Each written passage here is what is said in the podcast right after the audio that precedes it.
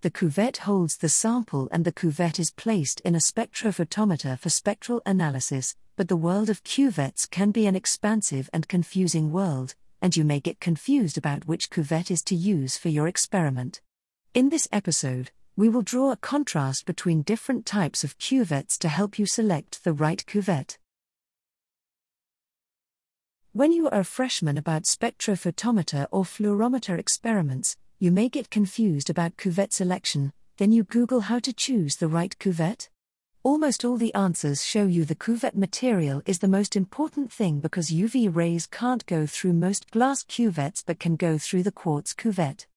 Cuvettes on market usually manufactured from plastic, glass, quartz. There are different cuvette made from different materials.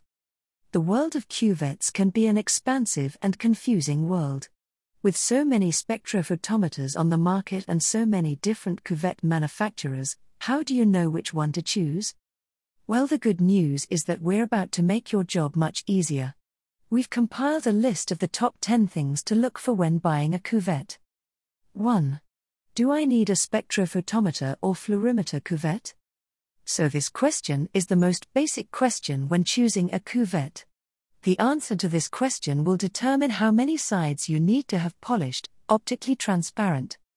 Spectrophotometers use cuvettes that have two parallel sides clear. So the light beam enters into the front window and exits the back window in one straight line.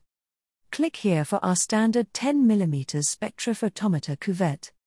Fluorometers use cuvettes that have either three or four walls clear for fluorescence measurements. Click here for our standard 10mm fluorometer cuvette. With this information, we can move on to question 2. 2. What material do I need?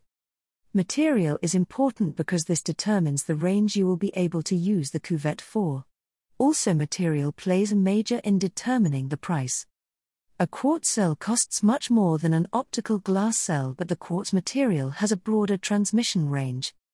3. What light path do I need? Cuvettes come in a large variety of light paths. 10 mm is the most common light path that customers choose.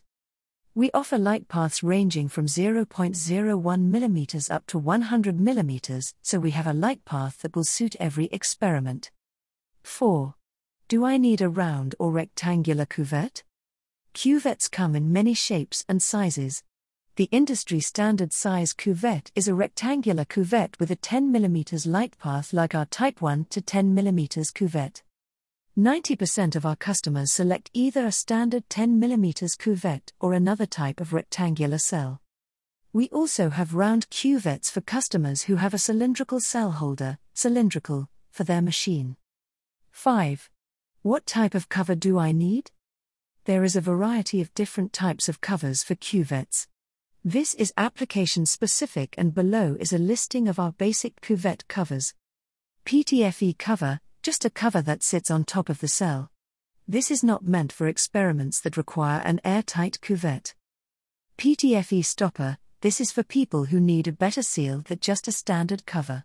The PTFE stopper allows for airtight measurements and the cuvette can be turned upside down or shaken to help mix the contents.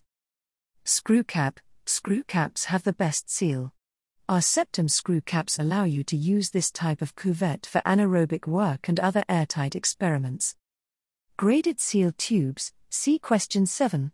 Specialty, we can custom make any type of closing for your application. 6. What volume do I need? Volume is highly dependent on the light path you choose. Usually, the larger the light path, the larger the volume of the cell. However, we do manufacture cuvettes with reduced volumes with light path ranging from 1 mm up to 100 mm. These cells are for users who have a set light path and want to converse their sample. 7. Do I need to make attachments or modifications to the cuvette? Some experiments require modifications to be made to a cuvette. Whatever the modification, we offer cuvettes with a quartz to Pyrex graded seal tube. Pyrex is the easiest glass to work with when adding components to a cuvette. 8. Is Z dimension important for me? The Z dimension, ZD, or center height of a machine is the height where the light beam enters the cuvette. For most cuvettes, the ZD is not an issue, but when you buy a submicro cell, you must be sure you get the correct Z dimension or the cell will not work. Your machine will have one of the following Z dimensions 8.5 mm, 15 mm, 20 mm. 9. What is cell matching? Cell matching is where we match two or more cuvettes to one another. What this does is it gives the researchers the knowledge that the cuvettes they are using will not have results that vary from cuvette to cuvette. Cuvettes are matched upon request, within 2% of each other to ensure optimal repeatability. Firefly Sci does not charge for this service.